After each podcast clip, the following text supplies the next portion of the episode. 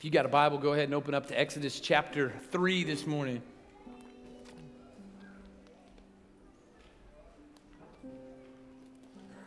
Exodus chapter 3.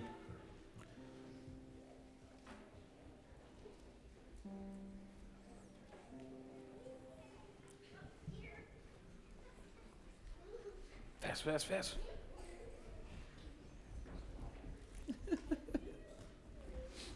One more. Uh,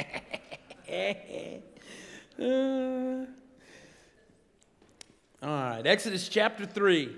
We're going to read the first 15 verses. This is what it says. It says, Now Moses was keeping the flock of his father in law Jethro, the priest of Midian, and he led his flock to the west side of the wilderness and came to Horeb, the mountain of God. And the angel of the Lord appeared to him in a flame of fire out of the midst of a bush. He looked, and behold, the bush was not burning, yet it was not consumed. And Moses said, I will turn aside to see this great sight, why the bush is not burned. When the Lord saw that he turned aside to see, God called to him out of the bush, Moses, Moses. And he said, Here I am. And he said, Do not come near. Take your sandals off your feet, for the place on which you are standing is holy ground.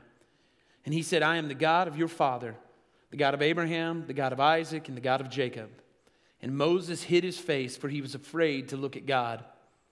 Then the Lord, then the Lord said, I have surely seen the affliction of my people who are in Egypt, and have heard their cry because of their taskmasters. I know their sufferings, and I have come down to deliver them out of the hand of the Egyptians and to bring them out uh, up out of the land to a good and broad land, a land flowing with milk and honey, to the place of the Canaanites, the Hittites, the Amorites, the Perizzites, and the Hivites, and the Jebusites. And now, behold, the cry of the people of Israel has come to me, and I have also seen the oppression with which the Egyptians oppress them. Come, I will send you to Pharaoh that you may bring my people, the children of Israel, out of Egypt. But Moses said to God, Who am I that I should go to Pharaoh and bring the children of Israel out of Egypt? He said, But I will be with you, and this shall be the sign for you that I have sent you. When you've brought the people out of Egypt, you shall serve God on this mountain. Then Moses said to God, if I come to the people of Israel and say to them, The God of your fathers has sent me to you, and they ask, What is his name? What shall I say to them? God said to Moses, I am who I am. And he said, Say this to the people of Israel I am has sent me to you. God also said to Moses, Say this to the people of Israel The Lord, the God of your fathers, the God of Abraham, the God of Isaac, and the God of Jacob, sent me to you. This is my name forever, and thus I am to be remembered throughout all generations. Let's pray.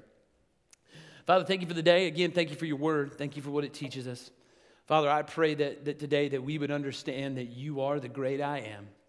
And as you so very uh, clearly communicate in your word, your name has been the same throughout all generations. It has not changed. You are the same God who has revealed uh, himself to Moses, and you have revealed yourself to us. And so help us to understand that. Uh, Father, help us to see that you are a God who is above us, but you are also a God who is near us. I pray today that if anyone doesn't know you, that today that, that they would see Jesus. They would see what Jesus has done to save us and to reconcile us with you. And above all, I pray that for my brothers and sisters in this room, that we would remember to anchor identity in what Jesus says we are and who we are, not in the other things that we try to identify ourselves with, but with Jesus. And it's in your name we pray. Amen. All right. So we have um, we've seen through through the first two chapters of Exodus so far that God is at work, okay? He's been working in the midst of the hurt and the pain of his people. Now, it hasn't been up front so far. All right? Most of God's working has been in the background, which is oftentimes how God works. A lot of times we don't see Him working up front. It's often in the background of our lives. It's often when we look back, sometimes maybe weeks, months, years later, that we see where God was working and moving and putting all the pieces in place for our good and His glory. And God, through these first two chapters, has been doing all that. He's been putting pieces into place to save and to redeem his people. And at the end of chapter two, it says that God remembered his covenant. Now, remember in the scriptures, anytime you see that God remembered, it's not like he forgot to set a, a, reminder on his phone or, or tie a piece of string around his finger. That's not what it means at all. When you see, if it ever says that God remembered, it means that God is bringing something to mind as a prelude to action. It means that God is fixing to flex, that God is fixing to work in the lives of his people. And so, verse 25 of chapter 2 said that God saw the people and God knew. And what we said is that our God is a God who sees and knows us. That he's not a God who leaves us in our hurt and in our pain, but instead he sends a Savior for us. That God prepared Moses for Israel, and he's prepared Jesus for you and for me. And with a glance at the cross and the empty tomb, we can strengthen our faith and we can know that our God is for us and he is not against us. Now, at the start of chapter 3, we see God beginning to work, and what we're going to see is God is going to speak for the first time in the Exodus story. In his 1973 book, Knowing God, J.I. Packer, in the foreword to the book, says this He says, Ignorance of God, ignorance of his ways, and the practice of communion with him lies at the root of much of the church's weakness today. The modern way with God is to set him at a distance if not to deny him altogether. And the irony is is that modern Christians preoccupied with maintaining religious practices in an irreligious world have themselves allowed God to become remote. Okay, that, that's 1973. Not a lot's changed. And so let me just explain to you what he means, right? When he says that we've become a people who want religious practices, what he means is this we want cool programs, right? We want you to program the heck out of your church. We want to have stuff every night of the week. We want stuff for the kids and the preteens and the students. We want stuff for the babies. We want stuff for the boomers. We want stuff for the millennials. We want stuff all over the place. We want programs. We want a great children's ministry. We want a youth pastor to teach our kids about Jesus so we don't have to. Amen? Right? We want all these things, but above all, what Packer's saying is we want practical teaching topics. So, so don't give me theology. Don't, don't give me a lot of Bible, okay? That's that we don't want that, right? Just give me a little bit here and there. And what we want is we want it watered down and we want it God light, right? And, and that is a lot of churches. And what Tim Chester says is this is that nothing is less practical than God like Christianity. Nothing is less practical than that. But because we are a people who want godlike Christianity, and because we're a people who don't read our Bibles, a recent study by Lifeway said that 32% of Americans who attend a Protestant church, right? That's you, read their Bible every day. 32%. That's it. And so, because we want godlike teaching, because we don't read our Bible, what's happened is we've begun to define God ourselves. How many times have you heard somebody say something like this? Well, I think God is like. What about the great American Harry winning machine, Ricky Bobby, right? You remember Ricky Bobby? That great scene? One of my favorites, right? You know, and he's talking about how Jesus in his golden fleece little diaper, right? And, and, and his wife's like, hey, he's not a baby anymore. He goes, if I want to picture Jesus as a baby, I can picture him as a baby, right? And then Cal says, you know, he likes to picture Jesus with a tuxedo t shirt right? It says he's formal, but he's here to party too, right? One of my favorite lines. And that, that, that scene is hilarious, but I watch it and I cringe because I know a lot of people that way, right? People say, Well, I think God is like. And when you say, I think God is like, what you're saying is, I don't want anyone to tell me what to think about God. I'll decide for myself what God is like, and I'll imagine Him in whatever way I choose to imagine Him. And, brothers and sisters, you're not immune from doing that in the church. When people preach or when I preach on some aspect of God's character, you will hear people say, Well, I don't, I don't like the sound of that. God's not like that. I don't think God's like that at all, right? It might be his judgment. Oh, God doesn't judge, really? Come on. It might be his sovereignty, it might be his sexual standards, whatever it is, we make a God that suits our needs, a God in our own image. And Tim Chester says when we do this, we detach ourselves from reality. He then gives a very helpful illustration. He says, You might as well say, I like to think of elephants as two legged animals. Doesn't really matter what you want to think about elephants, it's irrelevant. It won't change the fact that elephants have four legs. See, God's not a concept that we get to shape as we choose. God is self defining. God determines and announces who he will be and what he will be like, not your imagination. And in Exodus chapter 3, we see exactly who our God is. Look with me, if you will, in verse 1. Now Moses was keeping the flock of his father in law Jethro, the priest of Midian, and he led his flock to the west side of the wilderness and came to Horeb, the mountain of God. And the angel of the Lord appeared to him in a flame of fire out of the midst of a bush. He looked, and behold, the bush was burning, yet it was not consumed. And Moses said, I will turn aside to see this great sight, why the bush is not burned. All right, so we know it's been 40 years. Moses has been keeping his father in law Jethro's sheep. The ESV says that he's on the west side of the desert, but if you got an old King James, I like what it says. It says that he was on the back side of the desert. Moses was in the middle of nowhere, right? He was in Spearman, keeping sheep. He's been there for 40 years. And here's the thing being raised as an Egyptian, this had to have been humiliating for Moses. In the book of Genesis, chapter 46, verse 34, Joseph said, For every shepherd is an abomination to the Egyptians. And so he's had 40 years to realize that he's just an abomination to the people that raised him. He's out in the middle of nowhere, he's attending the flocks, and all of a sudden he sees a bush that's on fire, right? It's burning, but then it's not consumed by the flames. Which he had to have been thinking, man, I have been with the sheep way too long if this is what I'm seeing. Like something's wrong. And then we're told that the angel of the Lord appeared to him in the flames. Now, I'm not going to go into that very much, but anytime you read about the angel of the Lord in the Old Testament, it's what theologians call a theophany. So it is a appearance of the pre-incarnate Christ. This is Jesus speaking to him out of the bush. And so Moses says, "Hey, I've got to go check this thing out." And so he turns aside to look at it. And now what I want you to see is this. This is not a chance encounter with God. So Moses didn't just happen to be at the right place at the right time. God's providence has led Moses to the backside of the desert, to the middle of nowhere. Now, we've got this thing that we say all the time in Christianity where we like to say, well, God will meet you right where you're at, right? God's a gentleman right? He'll, he'll meet you halfway. And I understand what people are saying when they say that, but that's not what the Bible teaches at all, okay? God didn't meet Moses where he was, God didn't meet Moses halfway. God brought Moses to the place where God was. God was the one orchestrating this whole thing. It's the same with your salvation.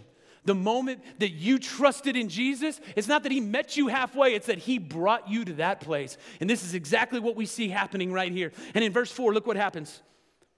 When the Lord saw that he turned aside to see, God called to him out of the bush and he said, Moses, Moses. And he said, Here I am. Then he said, Do not come near. Take your sandals off your feet, for the place on which you are standing is holy ground. And he said, I am the God of your father the God of Abraham, the God of Isaac, and the God of Jacob. And Moses hid his face, for he was afraid to look at God.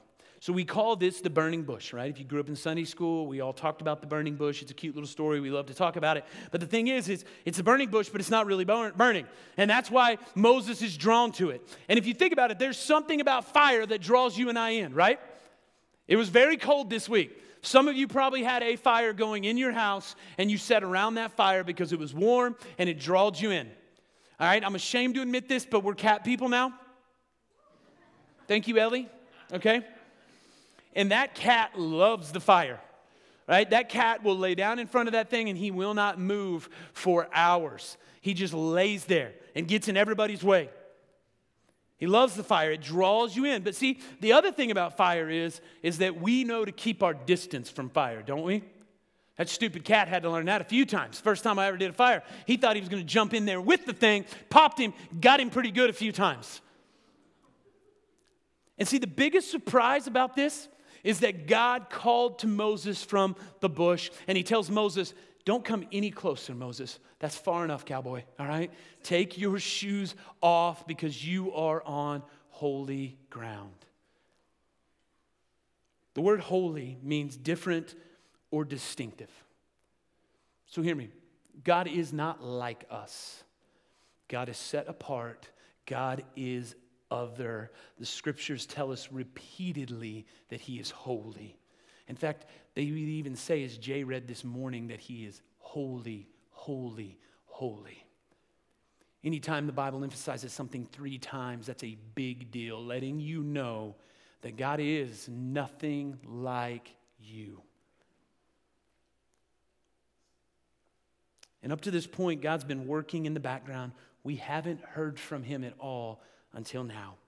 And what he tells Moses is this is he says, Hey Moses, I'm the God of your father. And then he goes further back. He says, I'm the God of Abraham, I'm the God of Isaac, and I'm the God of Jacob. And look, what does Moses do as soon as he says that? And Moses hid his face, for he was afraid to look at God. Now, very quickly, look at me. This side of the cross, we have experienced the grace and mercy of God through Jesus Christ. But listen to me, that does not diminish or take away from God's holiness and God's glory. Okay? You understand that? It doesn't take away from that. God evokes awe and terror. You do not treat God lightly. God is not your buddy. He's not your friend. He's not the big guy in the sky. He's not the ranch foreman in the sky, as I've heard some people say. If you were to meet God, your instinct would be the exact same as Moses. You would hide your face. The term for this, the theological term, is called transcendence. So when God tells Moses to keep his distance, he's telling Moses, mind the gap, boy. If Moses had taken so much as one step closer in God's direction, his life would have been in danger. Just like my cat, if he'd have jumped in that fireplace, which that wouldn't have been a bad thing. I'm just, I'm just kidding. I'm kidding, Ellie. I'm kidding, right? His life would have been in danger. So, the first thing that we see about who God is is that He is holy, that He is transcendent, and listen, you do not trifle with Him. But then the second thing we see is look at verse 7. Then the Lord said, I have surely seen the affliction of my people who are in Egypt and have heard their cry because of their taskmasters. I know their sufferings. And I've come down to deliver them out of the hand of the Egyptians and to bring them up out of that land to a good and broad land, a land flowing with milk and honey, to the place of the Canaanites, the Hittites, the Amorites, the Perizzites, the Hivites, and the Jebusites. And now, behold, the cry of the people of Israel has come to me I have also seen the oppression with which the Egyptians oppress them.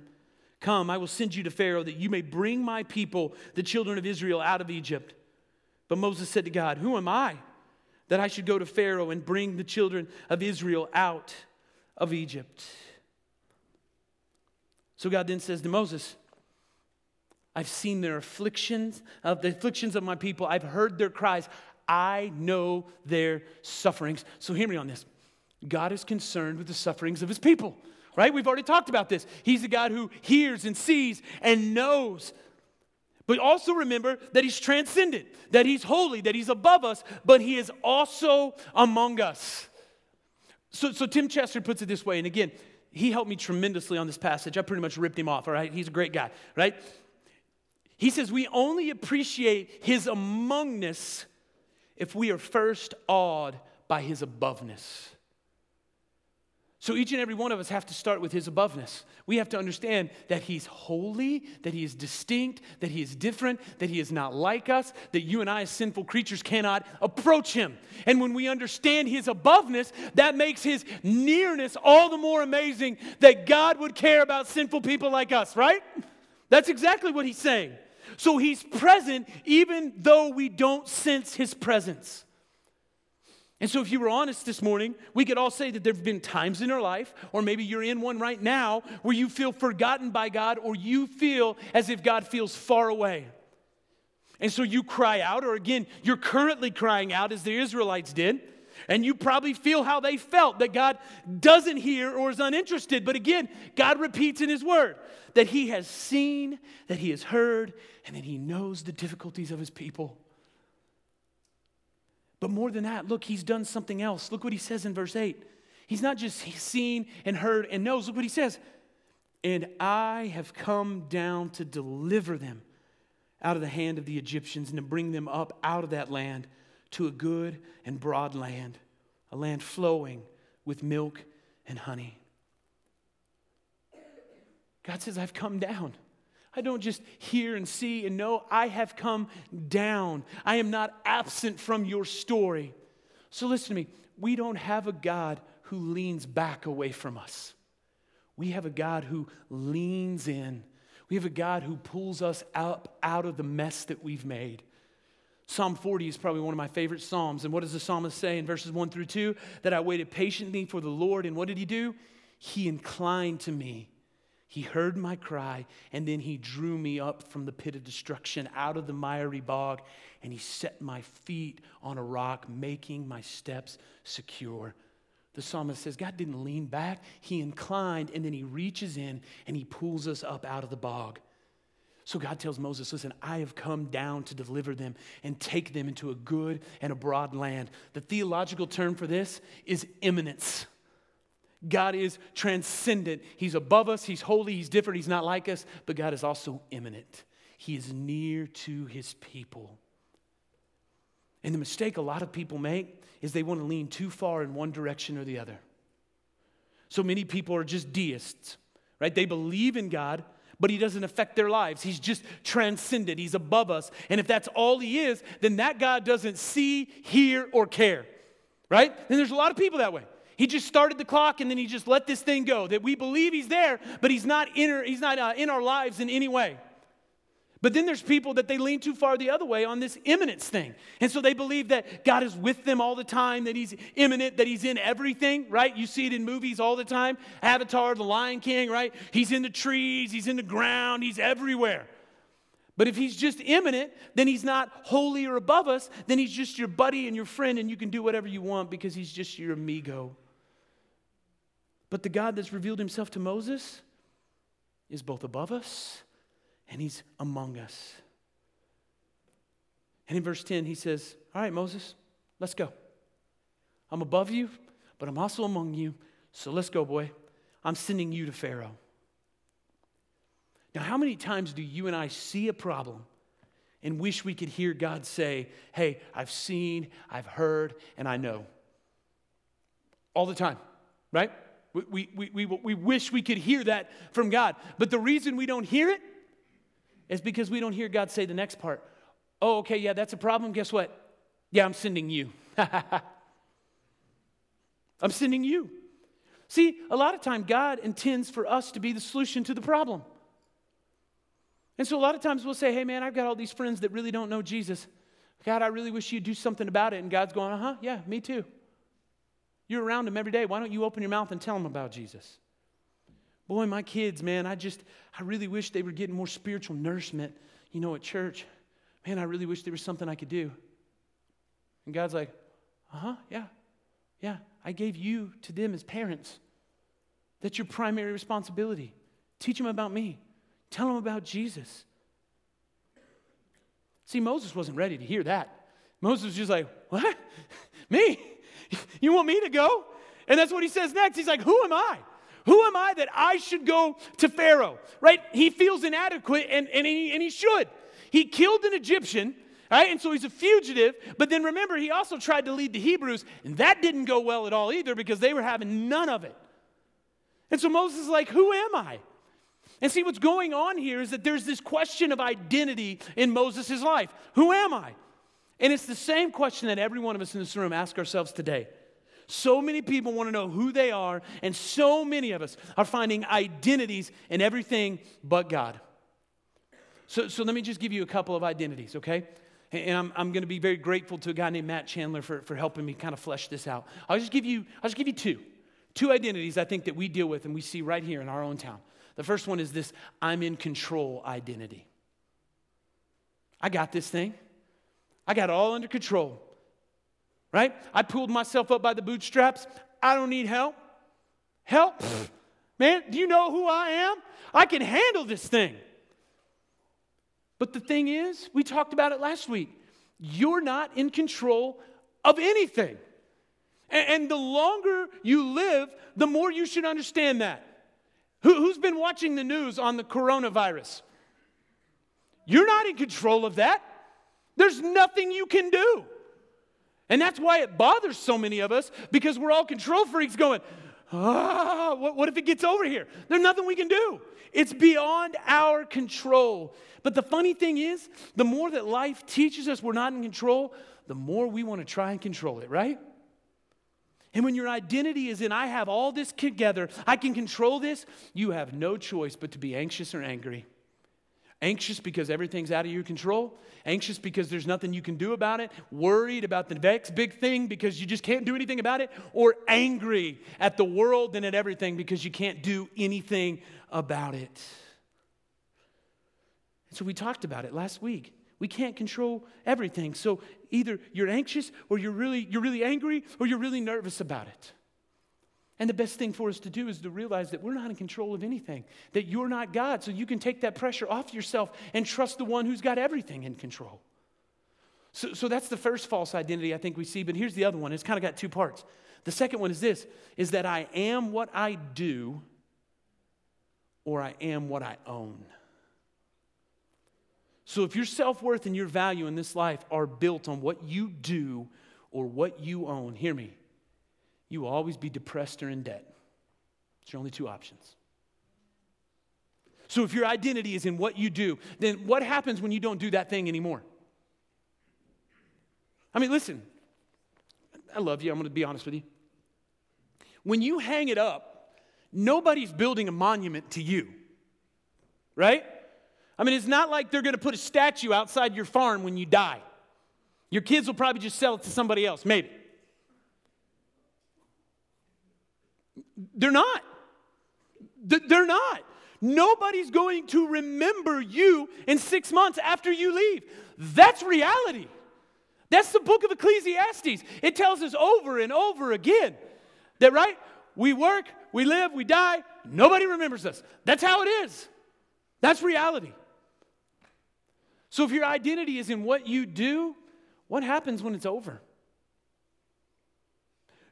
If your identity is in what you own, then listen, you're always going to be enslaved because you always have to have more.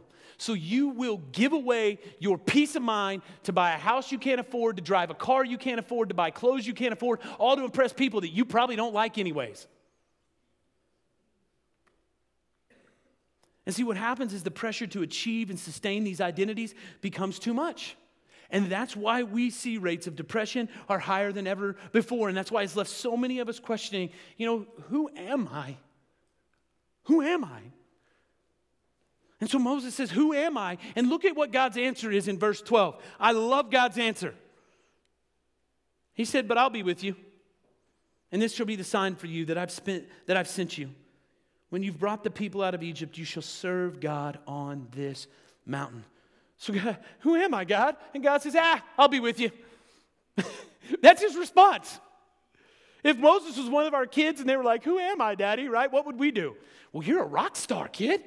You are awesome. You're amazing. Look at all that you have going for yourself. Just believe in yourself, sluggard. You're great, okay? Our response would be to try to raise our kids' self esteem. It would try to raise uh, our friends' self esteem. And God does none of that. He doesn't try to raise his self esteem, he just says, Moses, I'll be with you. That's all you need to know. God's the one who makes the difference. Moses doesn't need higher self esteem, he needs a greater sense of God's presence. And God wants us to know that we can base our sense of self on our knowledge of Him and who He is. We can find confidence and worth knowing that He's there for us, that He's here for us, and that our achievements and our failures will not affect our status as children of God. Thank you, Jesus, for that. Again, Tim Chester, helpful illustration. All right? Tim Chester is English, okay? And so he says, Imagine that you show up at Buckingham Palace one day, right? I walk up to the gate, I go up to the guy with the funny hat, and uh, he looks at me and he's like, Hey, why are you here? I'm like, yeah, I'm here to check out the palace, man. Uh huh, yeah. Who are you? I'm Byron Potter. Jeez, man. Don't you know me? I'm the pastor of First Baptist Spearman, you know, way up there in the middle of nowhere, backside of the desert, you know, panhandle Texas. Um, like, everybody podcasts me. I'm a big deal on PTCI. Um, like, do you not know who I am? And that guard is going to be like, No, I don't know who you are. Get out of here. You're not coming into the palace. But let's say that, that I see Kate Middleton, okay? Not Meghan, all right? She ain't getting in there. But let's say I go get, I go get Kate. And I show up with Kate and Kate Middleton, who is the Duchess of Cambridge now, because her identity now comes from her husband, the prince. If she rolls up to the gate and he's like, oh, hey, uh, Kate, yeah, I'll, I'll let you in, right? And Kate says, yeah, he's with me. See, my identity now is because of who Kate is. It's the same with you and I as believers, that we get our identity from Jesus. Right? The book of Ephesians says that he is our husband, that we are the bride of Christ. And so, if we're in Jesus, we're united to Christ, we're children of God the Father. And so, our identity can be derived from the fact that God is with us because of what Jesus has done. And so, Moses says, Who am I? And God says, I'm with you. Here's proof, Moses. You're going to go get the Hebrews, you're going to bring them back, and you're going to worship right here on this very mountain. That's all the proof that you need is that I'm with you. And in verse 13, then Moses said to God, If I come to the people of Israel and say to them, The God of your fathers has sent me to you, and they ask me, What is his name? What shall I say to them? God said to Moses, I am who I am. And he said, Say this to the people of Israel I am has sent me to you. God also said to Moses, Say this to the people of Israel The Lord, the God of your fathers, the God of Abraham, the God of Isaac, the God of Jacob, has sent me to you. This is my name forever, and thus I am to be remembered throughout all generations. So Moses got a few questions, right? Okay, I, I, I, get it. Okay, you're, you're, you're, you're above me, you're near me, you're sending me. Okay, my identity comes from you going with me. But, but what if I go to these people and I say, hey, uh, the God of their fathers sent me to them, and they ask, well, why don't you tell us that God's name? What, what, what do I say? What do I say? And in verse 14, it says that God says to him, you just tell them that I am sent you. So when you and I introduce ourselves, we usually say, Hey, my name is Byron Potter. I'm the pastor of First Baptist Church. Or I'm Byron Potter. I'm a husband. Or I'm a father. Or I'm tall, right? Or I can grow an impressive mustache. Something like that, okay? Those are usually the things that we do.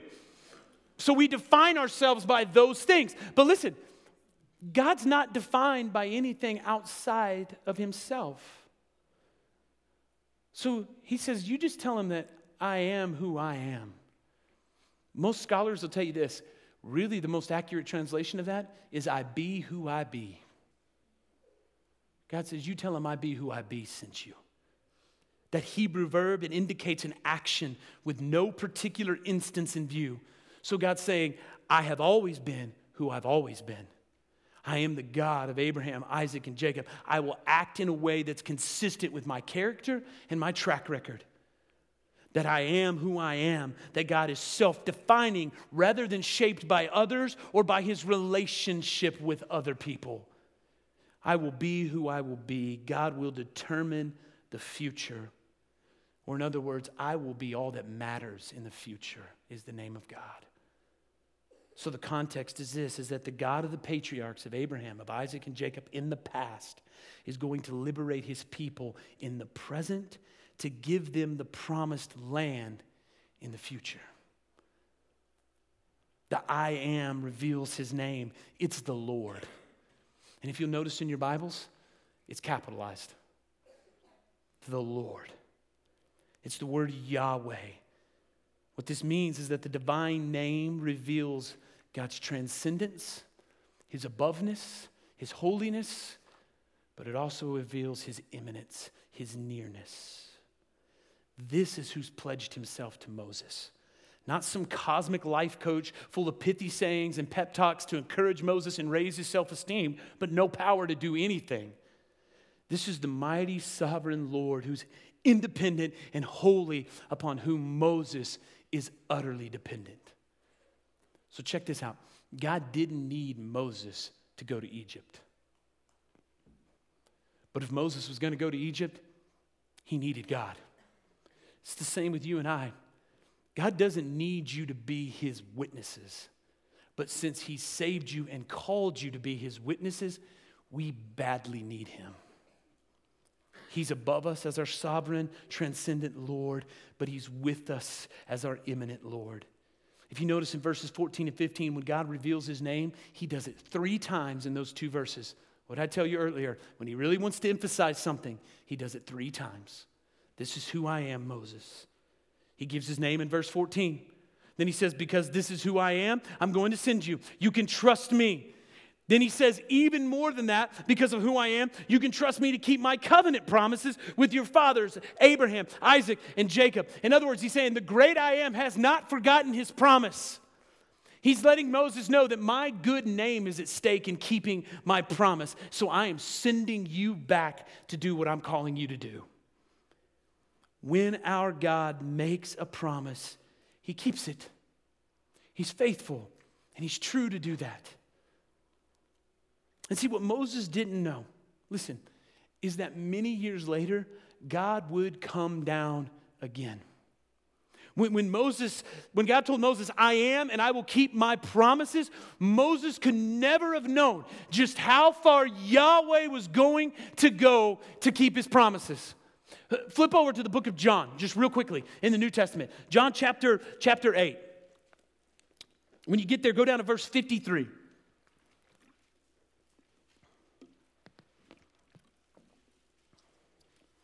Jesus is having a little bit of a confrontation with the Pharisees, the religious leaders of his day, and there's some back and forth going on, and, and they even think that Jesus has a demon at this point.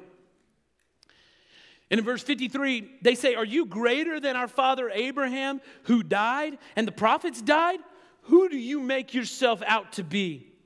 Jesus answered, If I glorify myself, my glory is nothing. It is my Father who glorifies me, of whom you say, He is our God but you have not known him. I know him. If I were to say that I do not know him, I would be a liar like you, but I do know him, and I keep his word. Your father Abraham rejoiced that he would see my day, and he saw it, and he was glad. So the Jews said to him, You're not yet 50 years old, and you have seen Abraham? And Jesus said to them, Truly, truly, I say to you, before Abraham was, I am. And they picked up stones to throw at him. But Jesus hid himself and went out of the temple. These people are saying, Hey, how do you know Abraham? And Jesus uses the divine name of God. He says, Because I am. Do you want to know how Abraham saw my day and rejoiced? Because I am who I am. I be who I be. That's why. That's why they wanted to kill him because Jesus is saying, I am God, that I have stepped down out of heaven, I have took on flesh, and I am going to bleed and I'm going to die to save my people, to bring them from every tribe, tongue, language, and nation to stand before the throne room of God, clean and pure and holy.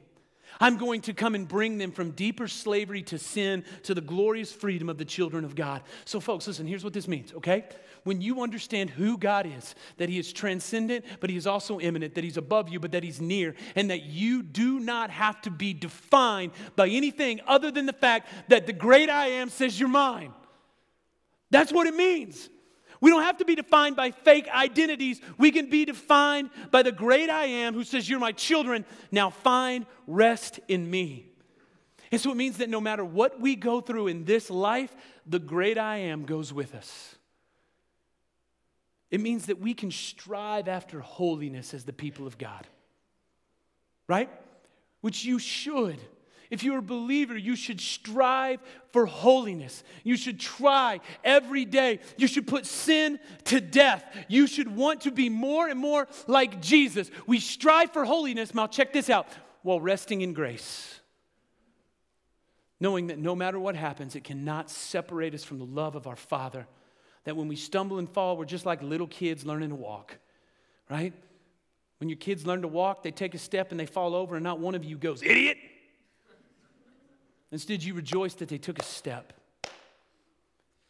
And we can rest in that grace, knowing that He loves us, knowing that because the great I am took our place and paid for our sins, that nothing can separate us from the love of God. So hear me. Every time you hear the name the Lord, or every time you hear the name the Lord Jesus, it's a reminder that God has committed Himself to a relationship with you, and that will never change.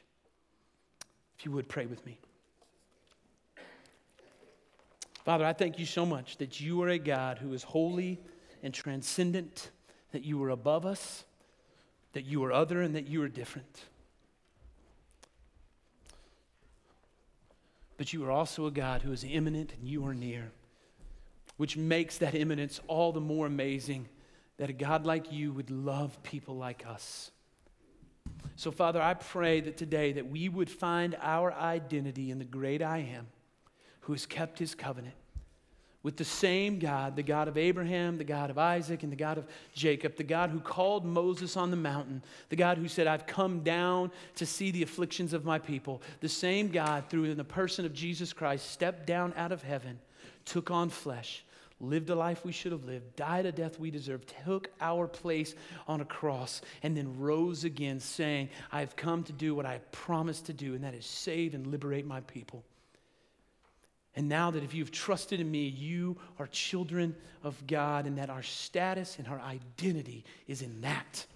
It's in not in all the things that we try to try to make ourselves. It's in what Jesus has said about us. And so I pray that as believers we could rest in that. I pray if there's anyone in here that doesn't know you today, that they've heard the gospel of what Jesus has done to reconcile sinners, so that we could be near our transcendent God.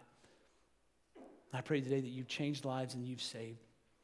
Thank you for all you've given us. Be with us now as we stand and sing, and it's in your name we pray. Amen.